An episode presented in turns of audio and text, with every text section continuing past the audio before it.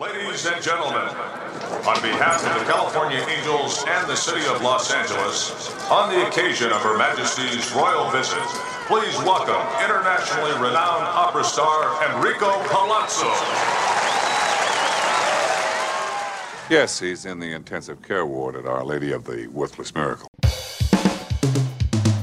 should have been bold in the front, but they have faith in you.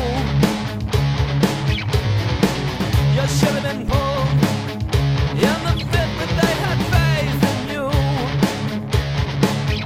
And you said, Opening Day weekend is here. Welcome to the show. It's the fabulous Waiver Wire live chat show on Sunday nights. Woohoo! All right, man, I'm feeling it. Deary, you are back. We missed you for the Bozo Fest, which was on opening day eve.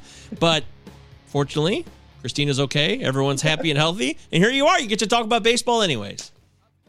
I'm excited, man. It's been a hell of a week. 6-hour hospital stint on Wednesday, but everything is fine. We're all good with that. Bozo Fest looked fantastic. By the time I got at home, you guys had like 10 minutes left. I was going to pop in, but it was a little too late. So it looked like a fantastic time. And baseball season is here. It's kicked off. I'm super excited to talk about Sunday Fab. Don't forget about your Fab, guys. Sundays are big days. Don't forget. Week 2. Don't forget your Fab. Take care of your garbage. That's right. We got to talk Fab. This is a quick get in, get out, get on with your life type of show. I got Leanne sitting right next to me doing her work over there. Hi, Leanne. Hi. Yeah, she's over there working. Don't forget, 2Ls2Zs, Palazzo Podcast. Give me two. Me and Deary, we are everywhere. We're starting to make, I'm starting to do the Reddit thing now. I actually got on Reddit today and started answering questions and shit. Reddit is like the last bastion where Palazzo doesn't exist because I thought it was really difficult to get up in there. A lot of activity, tons of constant engagement on the fantasy baseball subreddit. But it seemed like you couldn't post shit about podcasts, and it scared me off. But I learned a hard lesson today that that's not true, and they encourage all podcasts, and they welcome everyone. So we'll be getting up in there as soon as we can. In the meantime, hit the Twitter handle, 2Ls2Zs, Palazzo Podcast. Give me two. Let's get into it. It's Fab time. We have 4 days of baseball we can discuss, Deary. What is one thing that stands out the most to you right now? Was it a player? Was it a certain game you watched? Hit it. Me. It's don't overact, man. It's 4 days. You're not winning or losing your championship in that first week. It's so insane to see people on Twitter, Facebook, Reddit, anywhere you can find fantasy baseball content. People saying, should I drop this guy? Should I pick up this guy? Oh my God, Julio Urias got bombed today. Ian Anderson looked like crap. Skubal looked bad. What do I do? Do I drop these guys? Do I pick up Kyle Gibson? Do I pick up Carlos Carrasco? What is going on? Hold tight. Everybody has been doing their research for months and months and months. You have done well in your research. Don't freak out quite yet, but hey, you can make moves real quick here if you know, guys are under the radar that you can scoop up in your Fabs. I was looking at some of these Yahoo rostered percentages. There are some guys out there that are really, really high quality bats and pitchers that you could pick up that are not rostered. Scoop those guys up now. They could help you for a couple weeks, or they could help you for the rest of the season. That's a great point. That's fabulous, because that's what this show is. It's the fabulous Waiver Wire live chat. You guys could drop your comments. I'm already posting them here on the screen. We had Shelly popping in. It's so good to see Shelly, by the way. I never see you here, Shelly. What's up? Good to see you. Thanks for popping in. Of course, Jay Bird's in the house. Jay Bird, you're the best. Love you, Jay Bird. Alex says, welcome, guys. Robert Suarez is getting the boot after being taken in the 16th round by me in the RotoWire 12-team OC. It's a 12-teamer on NFPC.com. Hope that's not an overreaction. Robert Suarez getting the boot, that's not an overreaction, right, Deary? He's out of a job. Yeah, I mean, 2 innings today, and that's going to be about it for him. It's tough, though. I mean, when you look at guys that you've been drafted, that you've drafted really late, I mean, you could probably, you know, let those guys go and scoop them up later. It happens all the time. Their teams tends to be those waiver wire pickups or fab pickups of guys that end up being your favorites. This happens every single year. Somebody who might be on a roster for 3 or 4 times. Also remember, we got till May 1st, and then these rosters are going to reduce. So you have to really look at who could be on the chopping block. That's important. Yeah. With some of these teams. So look at some of the things that are going on. We already have some injuries and some guys that could be going to the DL as soon as tomorrow. So look at guys who could be getting called up to take spots for some of these guys, like a Lucas Giolito, Blake Snell. We don't know what's going to happen with him. He was scratched today.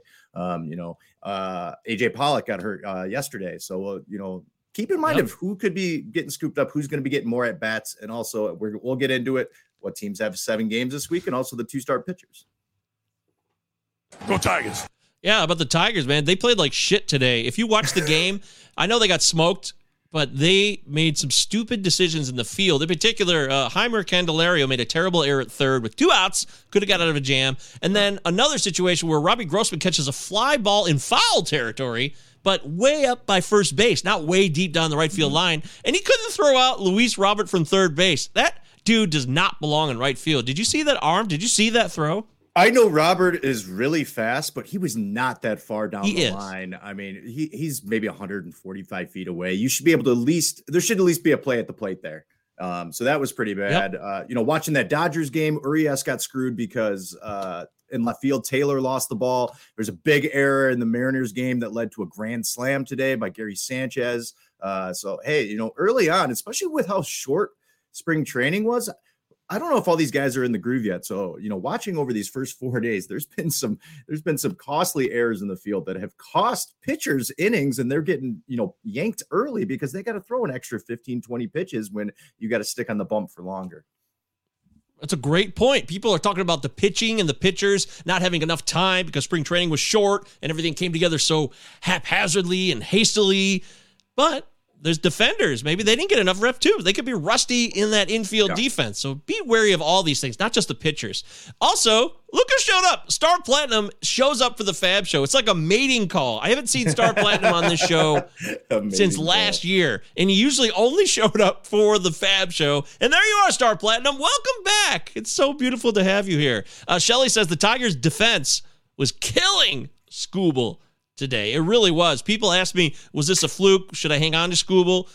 100%. Do not get rid of Skubal. I don't care if it's 10 teams. Skubal, to me, is an elite pitcher who's going to take it up a notch. I'm expecting, he should flirt with 250 Ks this year. I really believe that.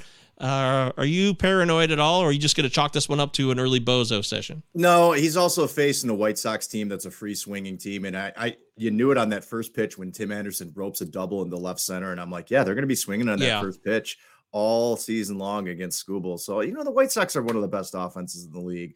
Skubal didn't have his best stuff. He had a nice stretch where he struck out, I think, 4 of 5 or 4 of 6 guys, which he was throwing strong. He's throwing 96. Couldn't really get a great feel for his slider today, but I think he's going to be fine. Tigers defense did not help him out. Could have gotten out of a couple innings, but hold tight, folks. He's going to be just fine. Yep, I'm with that all the way. All of the way. So it's simple here. We hop on Sunday nights, and we'll try to do this as much as we can all season long. Don't forget to sign up on the Discord. The Discord is free. I put the link in the live chat here where you can also ask your questions. You have questions, and we have possible answers. Drop them in the live chat and we'll cover them, but you need to know what to look for this week. Most of you, if you're playing in head-to-head leagues, should be having a 10-day week that started with opening day on Thursday, right? That's usually how it works. And if it's Roto, you're playing every day and it's a new week, so you don't care. But you need to know who's playing more games, who's playing less games this week. There's 2 teams. That's right, Utah. 2. Give me 2. Arizona and Houston have 5 games this week, dearie. So if you're streaming hitters, you're going to want to avoid Diamondbacks and Astros. And that's too bad because the Astros do look good at times so far.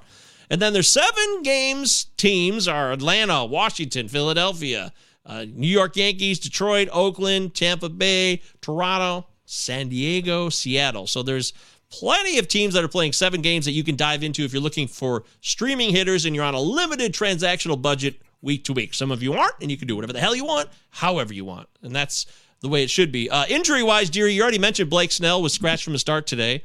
That's disappointing, right? He's got bad butt. Got abductor. I got bad butt. Yeah, that abductor will get you. You ever do that workout with that abductor machine where, like, you squeeze in and then you push out?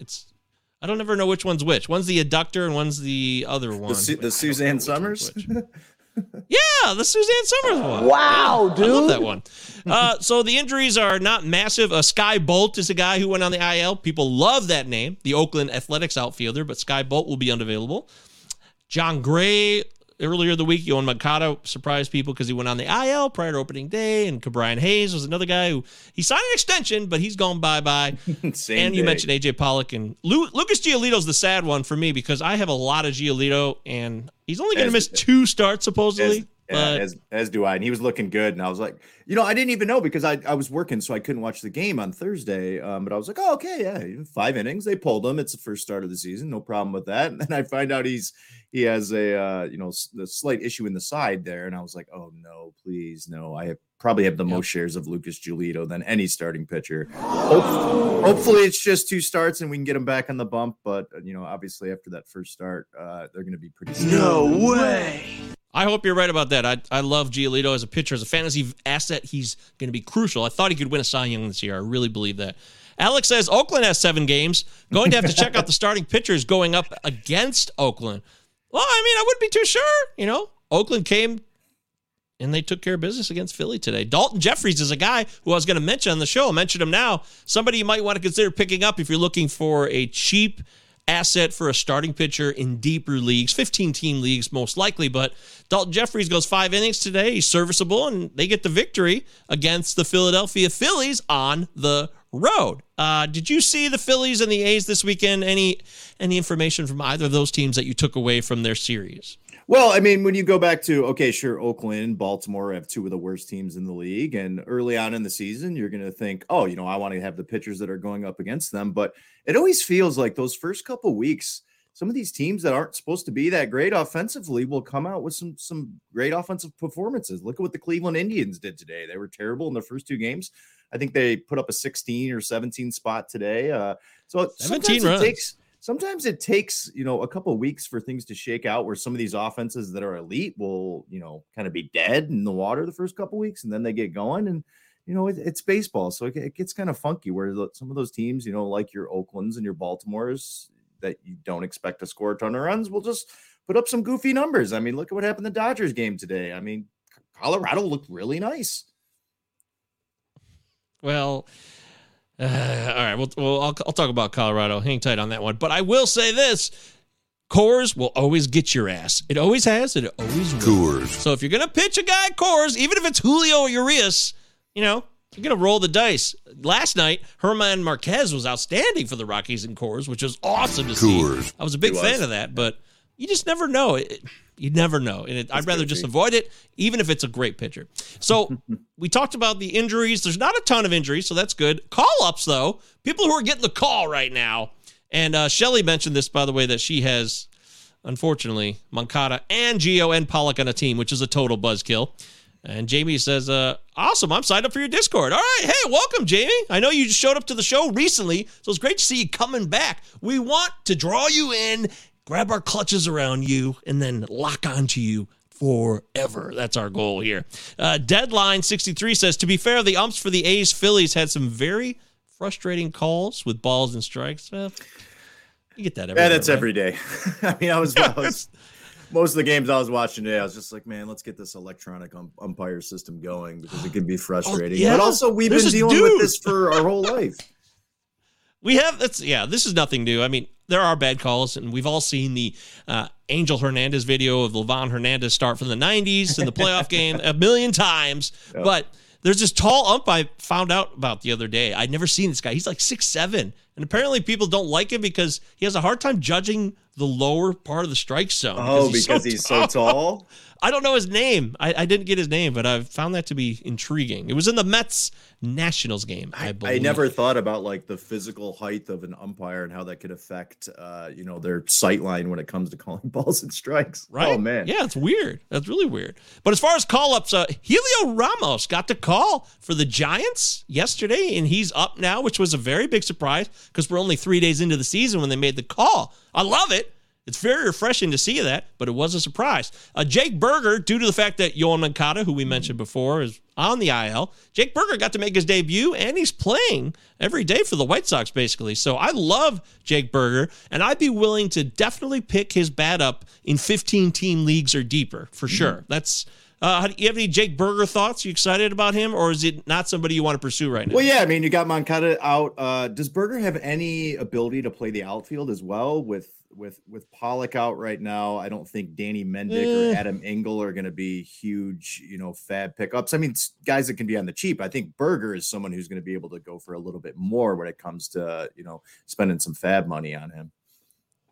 Okay. Yeah, that's fair. Shout out to Russell, who's here. Russell was on the Bozo Fest. It was great to see you the other day, Russell. Russell is the man. He also has his own exclusive advice channel on the Palazzo Podcast Discord. So check out his Dungeon Advice channel. It needs to get a lot more run. It's all part of the Patreon, which you guys can find by going to Palazzo Podcast on Twitter, 2Ls2Zs. That's where it all starts. You'll figure it out. Give me You're two. Smart. Alex says that umpire was probably named Jordan Baker. He's like 6'7". So there you go. Dude. Okay. That's the name. And then Hunter Harvey resurfaced. Hunter Harvey's back from the dead. He got called up by the Nats because they had to put someone on the IL. He's still in the DMV area there on the East Coast, but he's on the Nationals now. I wouldn't pick him up. I have no interest, but I'm just letting you know that Hunter Harvey is back on a major league roster. This poor guy, in the last 3 years, maybe 20 major league innings, a guy who was a big, lengthy, reliever prospect, was a starter, then kind of became a reliever. And people were picking up a lot of shares. Yeah, people were picking a lot of shares up of him last year because they thought he was going to be the closer. And he's still in that area. Yeah, I remember that. The Nats are probably going to be giving everyone a shot there because, I don't think their bullpen or even their starting pitching is going to be too much to write home about besides, that those five studs they have in the lineup. So you put a buck on them, on Hunter Harvey. Yeah, why not? Yeah, buck on Hunter Harvey. Why not? I know some people are going to do it. It won't be everyone, but last year everyone was trying to draft Hunter Harvey as the Orioles closer. Everyone! It did not work out.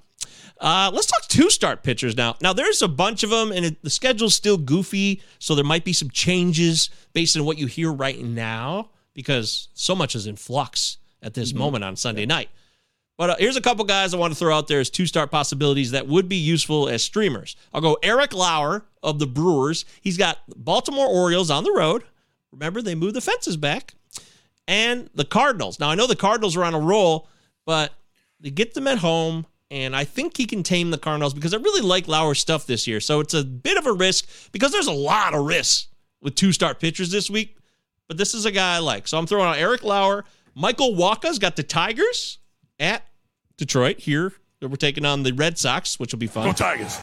And then the Twins at home. I like that combo. The Twins blew up today, but they were being minimized by the Mariners in the first two games. So I don't fear the Minnesota offense too badly. And then Austin Gomber's got Texas on the road, which is a pitcher's park for as far as we know these days, Globe Life Field. And then he's got the Cubs at home. Now I know that's, that's Coors Field. That's his home park. Coors. Not great.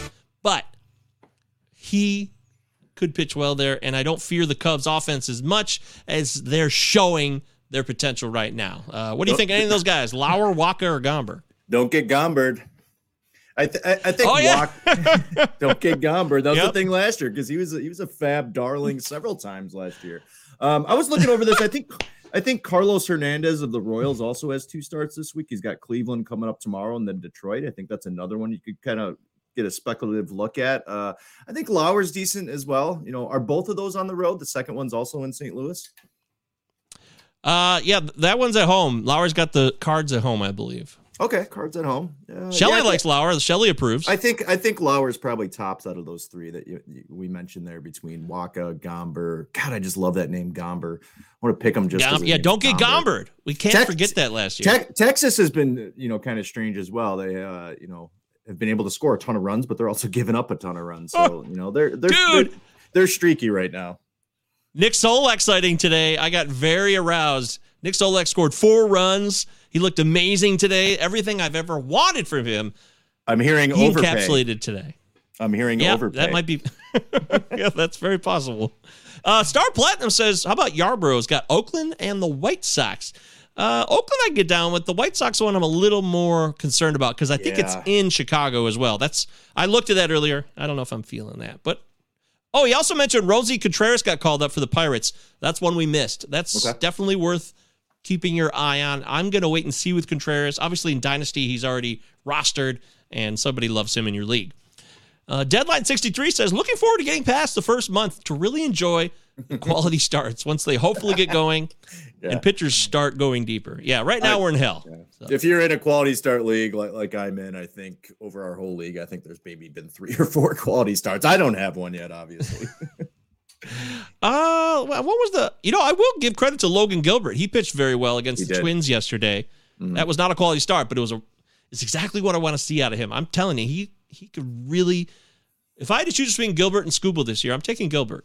I think I'm on board with that. I really did a lot more deep diving into Gilbert, and you know, he was kind of, you know, a little here and there in spring training, but I was really watching deep into that start last night. He got out of a couple jams. I think he had 6 or 7 strikeouts in the 5 innings. You know, didn't get the quality start, but he looked good. I think he's going to be a guy who's going to be able to possibly get 150 innings this year. Big time prospect. Mariners are going to be a competitive team. Obviously, he's going to be rostered all throughout the league right now, but he's a guy that if you scooped him up, I think you're going to really be pleased with what you get from him. Yep, I'm loving Logan Gilbert this year, and it just verified it because he's one of the few guys to pitch well in his first start of the season this year. Star Platinum says Taylor Hearn. He's got Colorado home and the Angels. Taylor Hearn, that's a good call too. I almost considered putting that one on the list. I got no beef with that. And Shelley also said that Yarborough's velocity was up this spring. She has some bids on him. I like Yarbrough as well. I drafted him a couple times late in the season. Last year, his ADP was 240. This year, he's off. He fell off the map because his whip was so bad, but he still pitched about 150 innings last year. So Ryan Yarbrough has something to offer you. I just don't know if it's right now. Might want to wait a little bit, but you know, you can roster a guy and bench him and not throw him. So that's also a choice. Yeah, he's you know, he's weird. He was kind of a darling coming into last year because he looked really good in the shortened 2020 and put up, I think, 130 to 150 innings in 18 and 19, and he had respectable ERA, and then it just kind of all fell apart last year. The problem is he doesn't strike people out very well, so a lot of it's going to have to be his matchup, and you know, the Rays are going to be the Rays. That velo's up. You might only that velo's up. You might only get 3 or 4 innings out of him, which maybe that helps his ratios. Maybe it doesn't. The problem is he going to be able to go long enough to get a W? He did have 9 wins last year. So, he also had opener. That was a common thing where an opener would pitch for him so he could get that win a lot easier. In fact, I think it was more common than not for an opener to be a part of his entry into the game last year, at least so, like 80%. I mean, of the time. What's his fastball up to though? I mean, so the problem was last year it was topping out at. I mean, he averaged 86.5 last year. I mean, going back 2018, he was throwing a little under 90. So he's never been a fireballer. Works with 4 different pitches, but you know, he's a guy who has to depend on, you know, a slider and a cutter and a changeup to be successful. He doesn't throw the fastball at all last year. So it'll be interesting to see how these first couple starts go for him. And if he's throwing the fastball more and he can be effective, I think he could be useful. Jamie wants to know, because we mentioned Griffin Jacks on the Bozo Fest Wednesday. Would you think someone like him could get a call up? I wouldn't say right away since he's not already on the roster and it's at 28, unless there's an injury that happens here. But they also like Jordan Balazovic, who I also think is on the brink. And I bet Shelley can attest to that because Shelley's a dynasty expert. I like Balazovic's ability to be an impact player at some point this year. But Griffin Jacks is a guy that I just don't know where they slide him in right now. I don't see a spot. But it could happen. It's worth a flyer if you like him and your roster allows you to put him on your bench now. I wouldn't be opposed to it, Jamie. Yeah, I think they're going to see what they got with, you know, they got Chris Paddock and Chris Archer, and I think Dylan Bundy will be okay. Bailey Ober was doing okay. Still ended up giving up, I think, 4 or 5 runs today. I think Joe Ryan and Sonny Gray will be all right. It's going to be a revolving door here in Minnesota if they want to compete, you know, to get that wild card. But Balazovic, he's kind of the guy that I'd probably be on the radar more. I think they're going to take their time with Griffin Jacks. You know, Ober got the win. It wasn't a beautiful start, but it was enough to get a victory. And in this current pitcher climate, if you're playing head-to-head, you'll take a W right now. He gave up 4 earned runs, 4 hits, 2 walks, 4 Ks, and a bomb. Yeah, so, when you got Byron Buxton on the other side of the plate for you, and he's hitting bombs, and Gary Sanchez put up 5 RBIs today for the Twinkies. So grand salami for Sanchez. That was awesome. Also, Russell says, I'm bidding on Hearn Taylor, that is, everywhere. Everywhere. Shh. It's a secret. Secrets. Okay, so let's get into overpays. So my overpays, I put a few guys down. You can tell me if you agree or disagree. When I say overpay, it'll depend on how much you end up actually spending on this player to make it a valid overpay. But some guys who are capable of being overpaid for right now, because it's very early, are Josh Lowe. Yes, Josh Lowe of the Rays. I know. You know, everyone, there's a lot of Josh Lowe hype for Rookie of the Year already, but I don't know how much I'd be willing to spend on Josh Lowe. If I have a $1,000 fab budget for the year, and it's week one, really. If you think Josh Lowe is going to be an everyday starter who's going to do 20 homers, 20 steal season, you're going to struggle a bit here and there as a rookie, but he gets to play enough, then I can see spending, $200 if you believe him to be that guy. But I just feel like there'll be other options, and the season is so early. It's always so early that I don't want to risk taking a guy that I can't trust it. There's times when it's worth it, and there's times where it's not worth it. And to me, last year, one guy, dearie, I really remember I wish I had gotten early was Tyler O'Neill. He would have been worth it. I mean, he had a killer season, and I always thought about that as my main event went on. Like, if I had Tyler O'Neill, I could bump up some of my homer stats and steal stats. So it can be worth it to you, but that's my reminder. Don't overpay when it's early unless you truly have all the data that tells you this is the guy, this is the time, because you can't always trust it. You can't trust it. You just can't.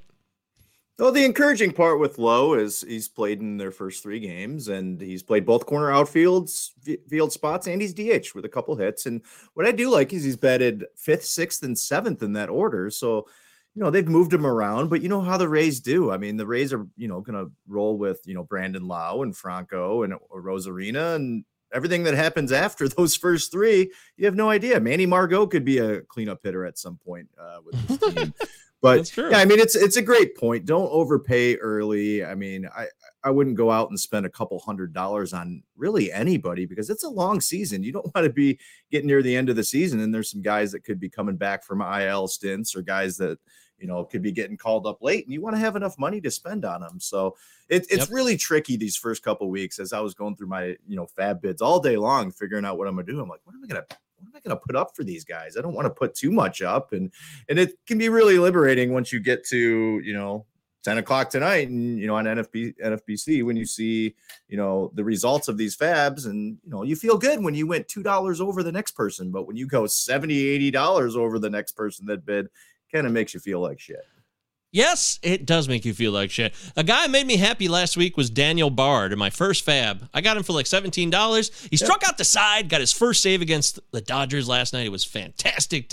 That one felt good because I picked him up and drafted him everywhere. And you know why I did that, dearie?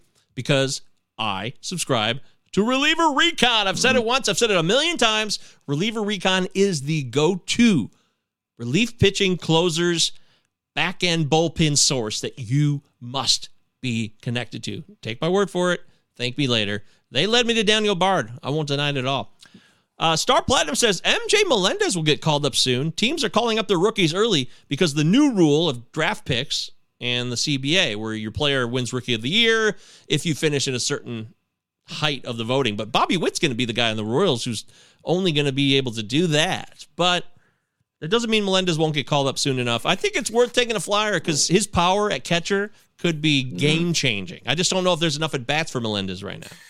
Yeah, I mean, obviously Perez isn't going to be catching every single day for them. They're going to put him a bunch of spots at DH. Obviously, Cam Gallagher's there right now as their backup. Melendez is, the guy in waiting. But, Salvador Perez you're going to want in the lineup every single day. And if he's DHing, I mean, that means Hunter Dozier's probably not playing. You have a guy like a Benintendi who could be able to DH. Maybe they give Bobby Witt a couple times DH, and Ryan O'Hearn coming off the bench. That's a left-handed bat. I'm not sure we're going to see Melendez that quick. I know we're going to see him this year, but I'm not sure we see him, within the next month or so. I'm with you, dude. I'm skeptical of Melendez and Nick Prado. They're two big bats who are on the verge here. There's still Edward Olivares there. So I know he's still young and they want to give him some at-bats. It's kind of what I was thinking when we were talking. I was going back and forth with a guy on Twitter, Ryan Kreidler, a guy in the Detroit Tiger system. He had 2 home runs his first AAA game, and people are saying, I feel like Kreidler should make the team. And And I'm like, well, if he makes the team, he's not going to play. Like, you want to get these guys some at-bats. I mean, if Kreidler made the team, he's playing once out of every 5 games. You want him down in AAA and having every opportunity to get at-bats, and that's what he's been doing in this opening weekend, and he's been mashing. And I think it's going to be the same thing with Melendez. They need to get him and a guy like Nick Prado that you mentioned. They want to get those guys some at-bats before they bring him on up. Great point. We're talking live here. It's the fabulous Waiver Wire live chat Sunday night on the Palazzo Podcast. 2Ls2Zs. Utah. Give me 2. Here's some other overpays real quickly. Drew Steckenrider, my tag team partner, Eric Cross. Love you, Eric. He's been talking about maybe we'll pick up some of these guys that I'm mentioning in the overpay. I won't say exactly who because I don't want to give away our strategy right now. But Tony Santian, who's the Reds closer, sort of. He got the first save for the Reds, but Art Warren. And then everybody freaked out.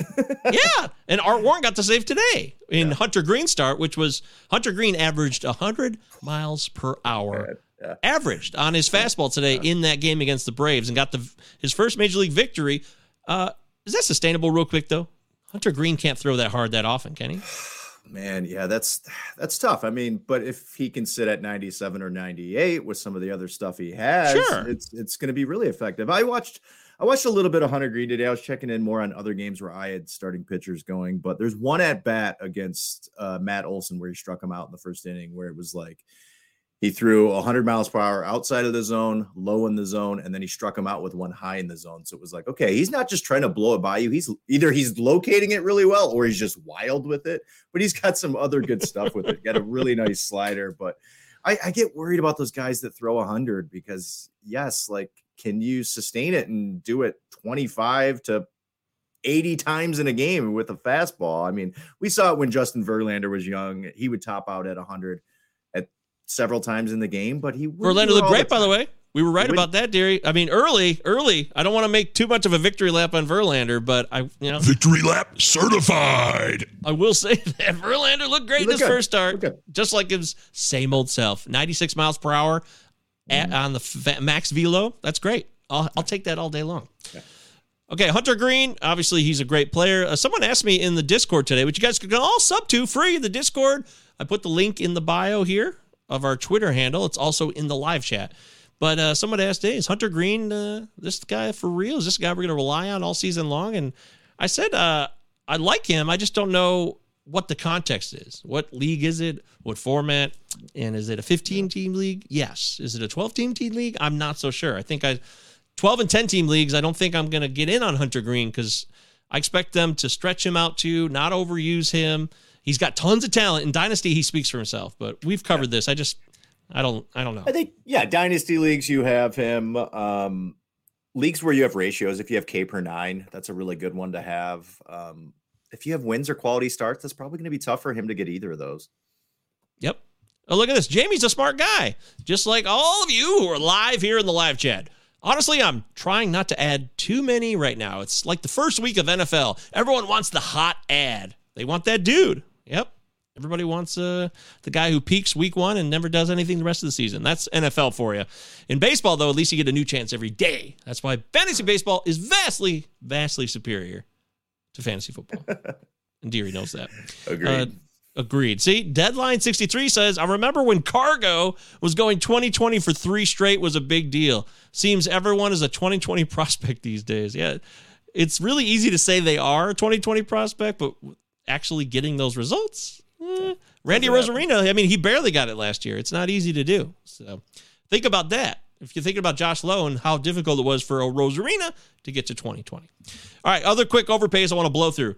Steckenrider, Santion, David Robertson, he looks like he is the closer for the Cubs right now, but he's going to falter eventually. I just don't think you should blow your wad right now on David Robertson. Michael Givens is in the mix there, and I'd rather have Robertson if I get him cheap, but I'm not going to overpay. Michael Chavis played well for the Pirates today. He's great against lefties, but he's very inconsistent. Don't overpay for Chavis right now on the Pirates. Harold Ramirez. I've heard Harold Ramirez's name several times. People bring him up to me. Oh, dude, he looks like he's the real deal, and he's going to break out for the Rays. Another Ray who can break out. Not all these guys can break out. Don't overpay for Harold Ramirez. And my main reason, Deary, is that you said it earlier. The Rays are going to ray and Ramirez will platoon. He'll get to play, but then G-Man Choi will be playing at first, and then he'll sit when he could be the DH one day. Harold Ramirez is not worth spending triple digits. It's not worth spending $80 of a $1,000 fab budget. Just slow your roll. If you can get Harold Ramirez for $15 or less, that's great, but I'm not pushing on that. Yeah, in a league where you have to set your lineup maybe once or twice a week, it's going to be really hard to roster a guy like Harold Ramirez. I mean, if you're in a daily lineup league where you can make switches every day, that's a little easier because you know when you can play him and when you can't. But let's say the Rays are playing 7 games in a week. How many are you getting out of Harold Ramirez? 2 to 3, maybe 4. I mean, you know how the Rays manage. They don't care about our fantasy teams. They'll start a guy. Oh, he's starting today. Yep, 2 at-bats, and then you're out because we got to get the lefty in or we need a defensive replacement. This is why the Rays are a great organization, a great baseball team, but they fuck us for fantasy so much. Yeah, they sure do. Star Platinum says Castillo of the Pirates. Actually, that's a spoiler alert because I was going to talk about Diego Castillo of the Pirates momentarily. Hang on. Jay Bird says Kwan will hurt some budgets. Yeah. How much you willing to spend on Stephen Kwan? Let's just get it out of the way now, dearie. How much? $1,000 budget. He went 5 for 5 today, batted second. They traded Bradley Zimmer to the Blue Jays too. Am I at triple digits with Kwan? You got to be, I think. And $1,000, if you want him, you're going to have to spend that. But He's going to get the playing time. Yeah. He's not available in most of my fab leagues. No, he's not in mine either. Yeah. So, but you would spend, how much would you spend? Give me a number and $1,000 budget. I'd spend $100. Okay. Yeah. I'd spend, I'd go up 200, I think, on Kwan. I think Kwan's unique. This is not Josh Lowe. I have a lot more faith that Kwan gets the at-bats. They really want him to play every day. And they've made the moves by trading Zimmer and opening up an opportunity for Kwan to play every day in Cleveland. I'm with you. Star Platinum says, if you need a second base pickup, Espinal is cheap. He's better than Biggio. The Santiago Espinal? Is that? Yeah, he mixed up Pablo and Santiago. No, yeah, it was going to be. He was going to be the third baseman before they went and got Chapman. Yeah, Santiago Espinal. That's right. That's a good call. 2 for 5, 2 ribbies today. That's fun.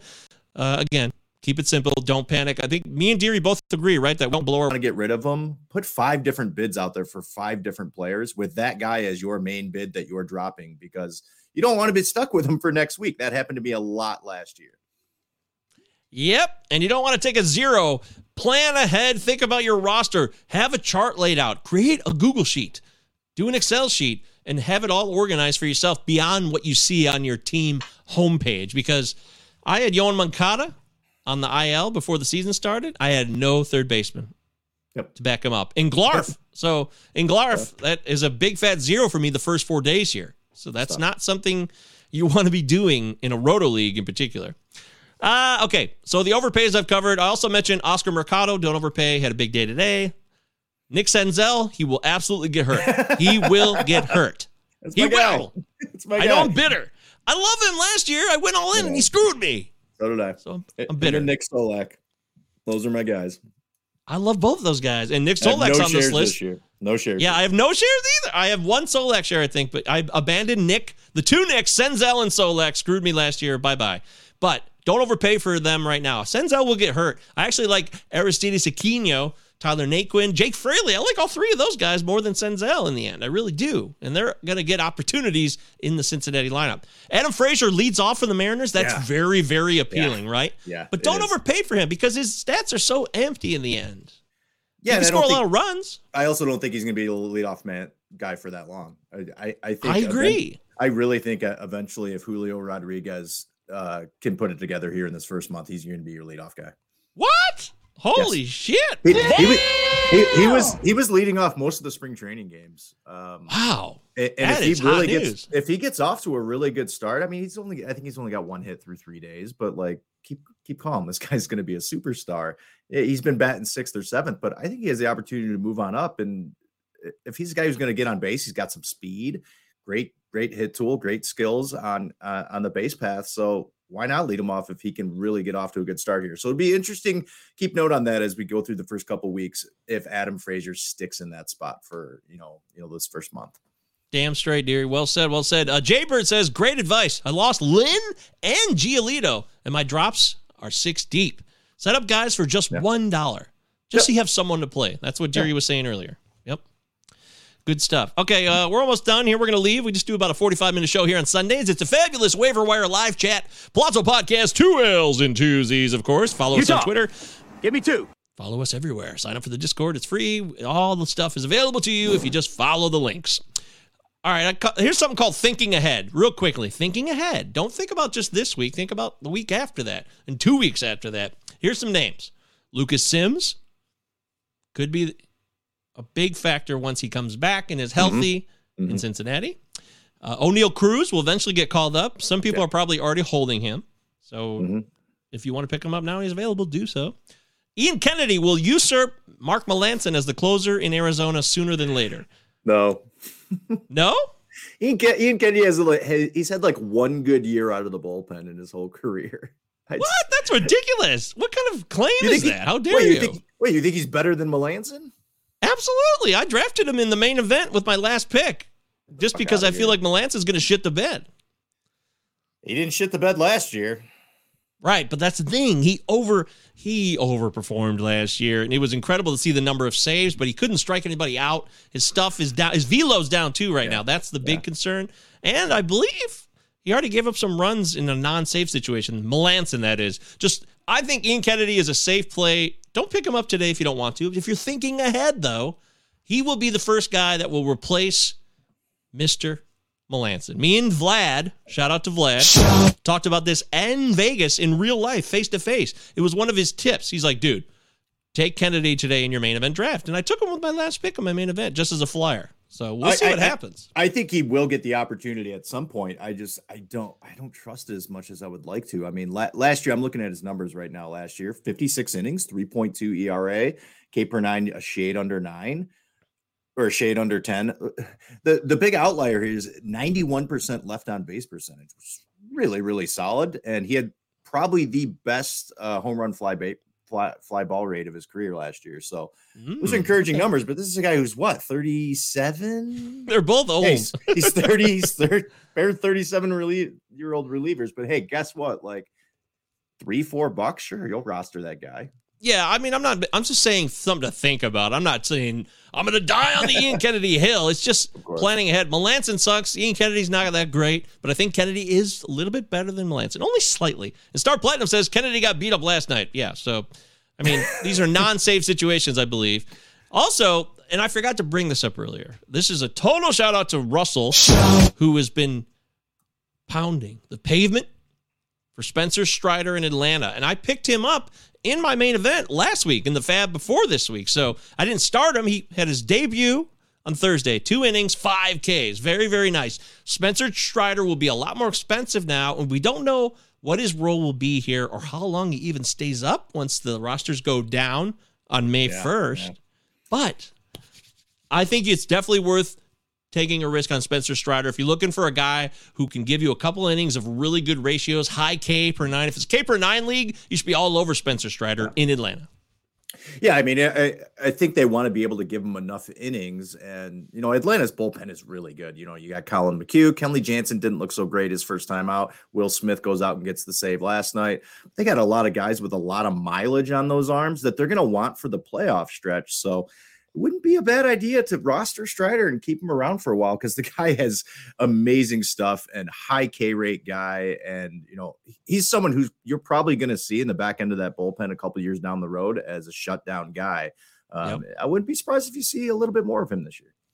The next AJ Minter. That didn't work out so well, did it? Jay Bird says, if you have a droppable player, go for a closer in waiting or a player in a position of need. Of course. Yeah. You should always have a flexible area at the end of your bench where there's two guys that I'm just ready to drop at any given moment because a new opportunity could be awaiting itself.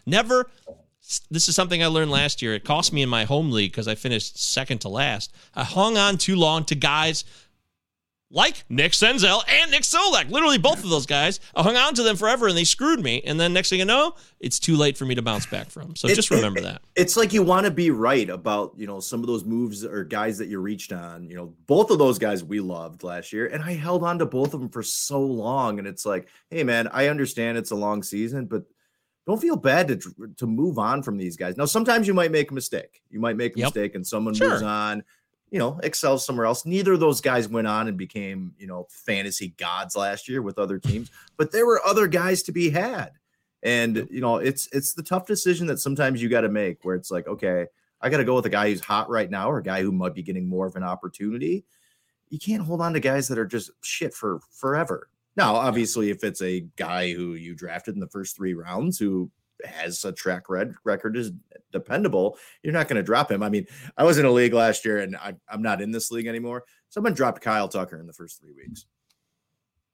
At that point, man, that hurts so much. At that point, I knew what I was in for. I'm like, why is this guy in this league? And then the waiver wire bids were out of control because it's Kyle Tucker, and you end up being a top 25 player.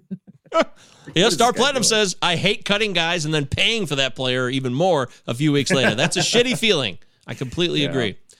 All right, we got to wrap up the show, so let me speed through this. Some other thinking ahead. This was big picture, 2 weeks out, possibly. Jorge Alcala, my guy, George Montanez, who is a friend of the show and who we love dearly here. I'm a big fan of George. He has so many shares of Jorge Alcala way before the Taylor Rogers trade ever happened. So I trust in George, and I trust in Jorge Alcala to eventually get that role. Maybe not right away, but eventually. We're thinking ahead. Johnny Cuetos can fill in for Lucas Giolito and Lance Lynn. I don't know when he'll be ready exactly, but he could be serviceable. Might get a few wins for you. Consider it because the roster is strong. Diego Castillo of the Mariners, not the Pirates. Oh, you don't want to... Oh, quiet about that one. Diego Castillo of the Mariners, not the Pirates. Both of them are good, but Diego Castillo, I think, is the second best arm in that bullpen. He already got one save, so I think he's worth picking up. I think Mariners are going by committee here for the first few months. Oh, they are. Castillo, Seawald, Steckenrecker, all these guys are going to get 10 to 15 saves this year. No, you're right. It will be that case. Also, Felix Bautista, this is a deeper, even longer thinking ahead. He will eventually be the closer. He has all the stuff for Baltimore. Felix Bautista of the Baltimore Orioles. He's not going to be the closer right now. He's got the stuff. He's just got to fine-tune some of his control, and that's some stuff to think about. All right, lastly, and this is the target section, which we should have spent way more time on, but we got to do it quickly. These are targets I think you should pick up. Deary can disagree or agree quickly. Here we go. First one. This is an obvious call. Jeff McNeil. Pick him up. Yes or no? Yes. Yeah. Yes.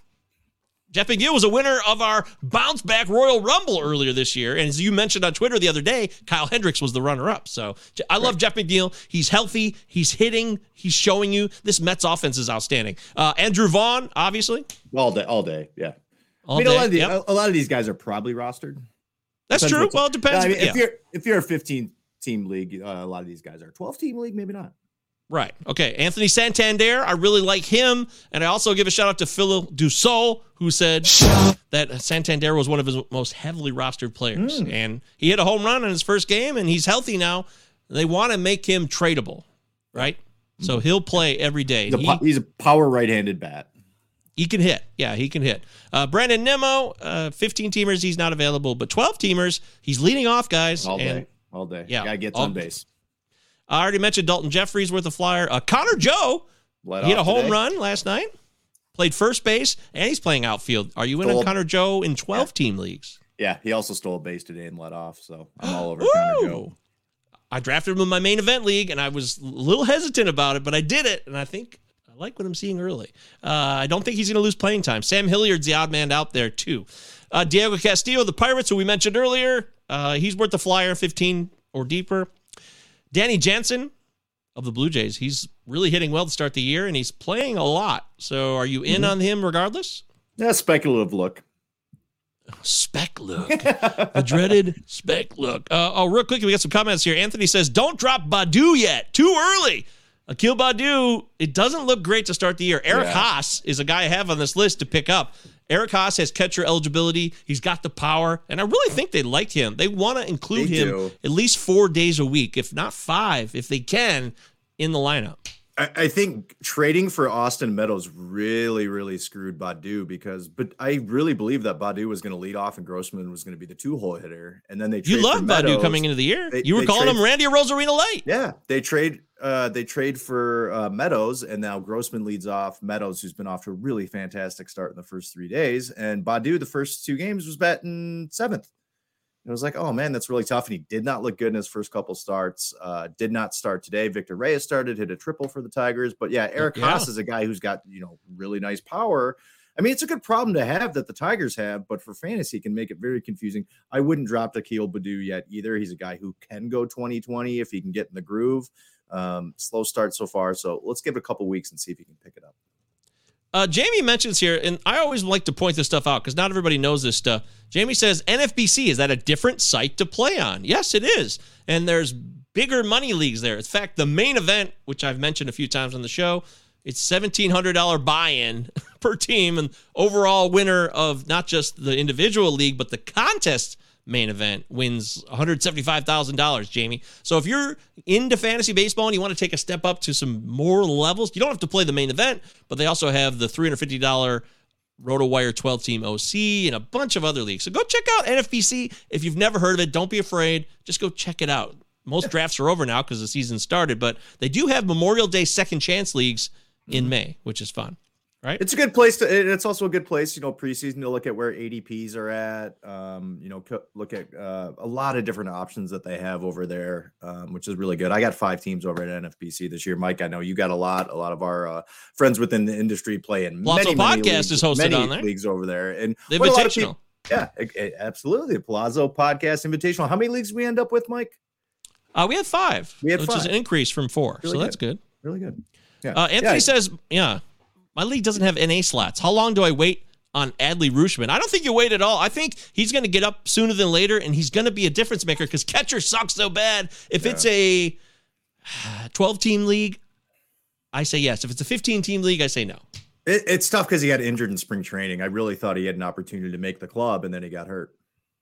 Yeah, right, the triceps injury. But I think his batting average could be such a difference maker at catcher. It's something that I'm willing to take a little bit more of a risk on because you think about scarcity and what's available and what you can get in return. It's that there's a lot of subjective variables in there, Anthony. So I understand if you need more information that we don't know about who's on your team and like who you would drop. All of these things do matter. But if you're asking me in a vacuum, I think in a 12-teamer or lower, I would do it. 15-teamer, I'd be a little more hesitant to do so. And then a couple more real blast through here. Seth Brown. Yes or no, dearie? Seth Brown of the Oakland A's. He's going to play a lot. Every day. He'll play a lot and be in the middle of the order. So, yeah. I'm in on Seth Brown. He's smart. Ryan Jeffers is catching every game, basically, for the Twins, even though Gary Sanchez plays DH. Yeah, you know, the Twins put up a bunch of runs today. I mean, if he's getting full-time opportunity, he shared a lot of that opportunity last year with Garver, and we just talked about, you know, how the catcher situation is in a lot of places, and he's a guy who has decent bat skill over there, and if he can get everyday opportunities, I give a look at it. Woohoo! Okay, and then, like I mentioned, Sky Bolt's hurt, so Billy McKinney, this is for 15-teamers or deeper, but Billy McKinney is a guy you want to take a flyer on because he's just going to play every day. Just like he said before, Deary said, Seth Brown will play every day. Billy McKinney hitting the 2-hole the other day. So if he gets those at-bats, it's just somebody who's always been around. Billy McKinney is a festering fungus that just never goes away. He's always there, and sometimes it's not that gross. It's actually kind of neat. It's fun. Last year, he went on a good, 2-3 week run, and then he fell apart. And then someone came back, and then he was back down to the garbage area. Same with a guy like Matt Beatty like Matt Beatty with the Dodgers last year. He was getting consistent at bats for a couple weeks with Max Muncy out, and it was like, okay, let's give him a look. And hey, if this is a long, long season, and you're going to have guys that are going to give you a little uptick in your statistics for a 2-3 week span before you get rid of them. And if they're getting the playing time, you got to give a look. Yep, damn right. Okay, there's so much more, but we all got to work on our own fab bids at 10 o'clock tonight. And also, Glarf is due at midnight. We get a little bit more of a reprieve on Glarf, which is nice because we need that. That's it, though. This is the first fab show of the year. Me and Deary doing what we do best. As we close out, Anthony Silverstein asks, what's your favorite baseball podcast? Well, geez. Whew, so many to name here. There's so many podcasts. Just follow Baseball Pods, and he'll let you know which ones are fantastic. Yes, that's perfect. The best way to do it. Deary, I couldn't have said it better myself. Follow Baseball Pods on Twitter, and you will never be steered wrong. Dynasty, redraft, whatever it is, he will give you the latest and the greatest. I love, The In This League guys, shout out to them. I love those dudes. You know, Bogman and Welsh do it as well as anybody. And, of course, there's so many others that I can't even name them all. But start with Baseball Pods. Deary is wise in what he says. Jay's Bird says, thanks, guys. Great podcast. And actually, Anthony, I'm going to think about, honestly, and I will answer this next time I'm on the air, what truly is like my top favorite baseball pods, because I don't get enough time to listen to them, Deary. We do our own podcast. We're always doing our own work. Yeah. It's hard to make time. No offense to anybody else. It's just hard to make time for other baseball pods because there's other things in life besides baseball. Agreed. Music exists, so I need to put that in my ears too. But I will think about that, Anthony. Good question. So follow us on Twitter, Palazzo Podcast, 2Ls2Zs. Follow CDeary1999 on Twitter, MJ Govier, Govs, and Victor IER on Twitter. We love doing the show. We'll be back this week. We'll talk about more of what we see. Follow us. And until then, in the ninth round. We'll see you. Dapping in the ninth round. Staring Matt Olson down. Staring Matt Olson down. I can't decide between Olson, Goldie, or Bomb. Three's company, too.